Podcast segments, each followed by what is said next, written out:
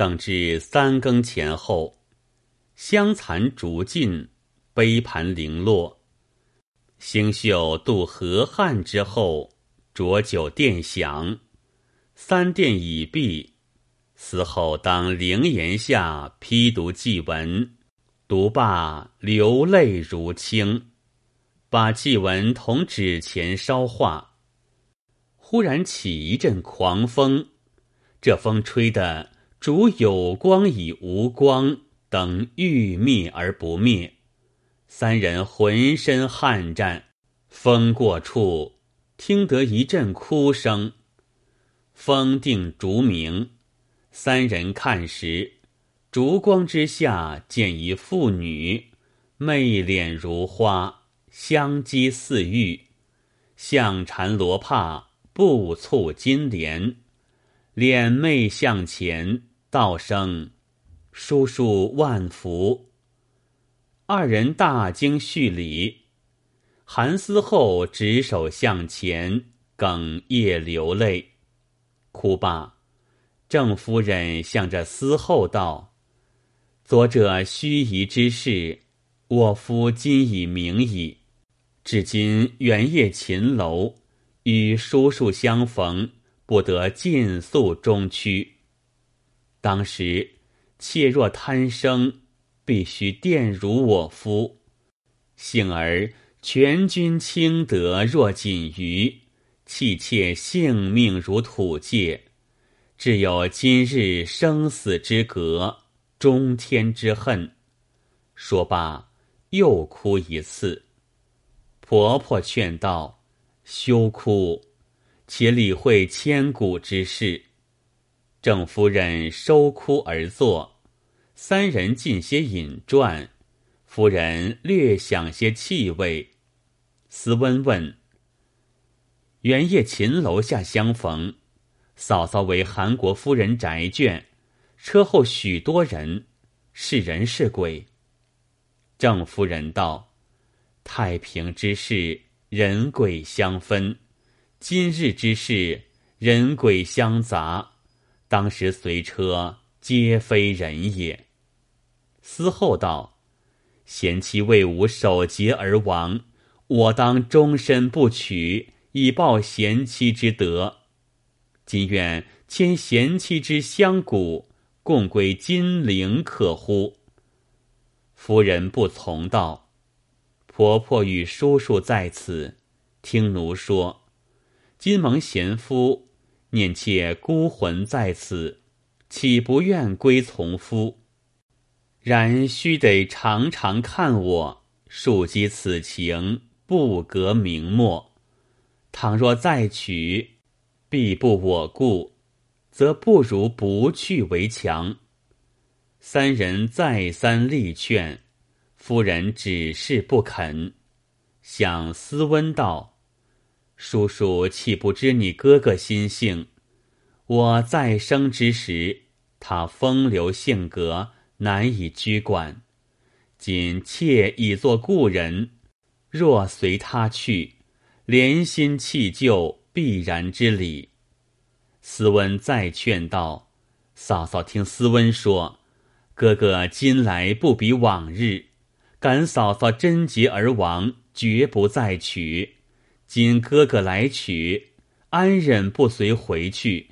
愿从斯温之言。”夫人向二人道：“谢叔叔如此苦苦相劝，若我夫果不昧心。”愿以一言为誓，即当从命。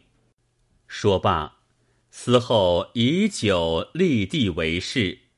若负前言，在路盗贼杀戮，在水巨浪覆舟。夫人急止思后，且住且住，不必如此发誓。我夫既不重娶，愿叔叔为证见。道罢。忽的又起一阵香风，香过遂不见了夫人。三人大惊讶，复添上灯烛，取供桌底下接起花砖，款款多起匣子，全不费力，收拾逾墙而出，至大县婆婆家。次晚，以白银三两谢了婆婆，又以黄金十两赠与思温。思温在辞方寿。思后别了思温，同仆人张锦，待古侠归本意，四月余方得回书。令奉使归，斯问将久饯别，再三叮咛，个个无忘嫂嫂之言。司后同一行人从赴夫人古峡，出燕山丰仪门，取路而归。月余方抵盱眙。司后到驿中歇泊。忽一人唱惹便拜，思后看时，乃是旧仆人周易。今来谢天地在此做个义子，遂引思后入房，只见挂一幅影神，画着个妇人，又有牌位上写着“王主母正夫人”之位。思后怪而问之。周易道：“夫人贞洁，为官人而死。周易亲见，怎的不供奉夫人？死后因把燕山韩夫人宅中事从头说与周易，取出匣子叫周易看了。周易斩拜啼哭。死后事业与周易抵足而卧。”至次日天晓，周易与司后道：“九日二十余口，今则韦影事办，情愿服侍官人去金陵。司后从其请，将带周易归金陵。司后至本所，将回文呈纳。周易随着司后补地于燕山之侧。”背礼埋葬夫人古霞壁，死后不生悲感。三日一诣坟所享祭，至暮方归。遂令周易守坟茔。忽一日，苏长仪、徐长仪说：“金陵土星观观主刘金坛，虽是个女道士，德性清高。”何不同往观中做些功德，追荐令正，死后依从。选日同苏许二人到土星观来访刘金坛时，你说怎生打扮？但见顶天青金，执象牙剪，穿白罗袍，着翡翠履，不施朱粉。分明是眉颚凝霜，淡注精神，仿佛如莲花出水，仪容绝世，标致非凡。思后一见，神魂散乱，目睁口呆。叙礼毕，金坛吩咐，一面安排做九幽教，且请众官到里面看灵芝。三人同入去，过二清殿、翠华轩，从八卦坛房内转入降霄馆。原来灵芝在降霄馆。众人去看灵芝，为司后独入金坛房内闲看。但见明窗净几，铺陈玩物，书案上文房四宝。压纸借方下露出些纸，信手取看时，是一幅词，上写着“浣溪沙”，标志清高不染尘，星官云长紫霞裙，门掩斜阳无一事，抚瑶琴，虚管幽花偏惹恨。小窗闲月醉销魂，此际得交还俗去，谢天尊。韩思后出观金坛之貌，以动私情；后观纸上之词，犹增爱念。乃作一词，名《西江月》。词道：玉貌何劳朱粉，江梅起泪群花。终朝印记论黄牙，不顾花前月下。关上星簪北斗，帐头惊挂南华。不知何日到仙家。曾许彩鸾同跨，拍手高唱此词。金坛变色焦躁说：“是何道理？欺我孤弱，乱我冠语。命人取教来，我自去见恩官，与你理会。”苏许二人再次劝住，金坛不允。韩思后就怀中取出金坛所作之词，叫众人看，说：“观主不必焦躁，这个词儿是谁做的？”吓得金坛安身无地，把怒色都变作笑容，安排筵席，请众官共坐，饮酒作乐。都不管做功德追荐之事。九兰二人各有其情，甚相爱慕，尽醉而散。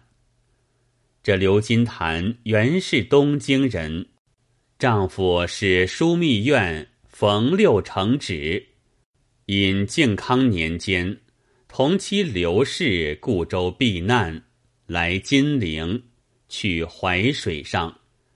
冯六成旨被冷箭落水身亡，其妻刘氏发愿，就土星观出家，追荐丈夫朝野之名，差作观主。此后韩思后时常往来流金坛处。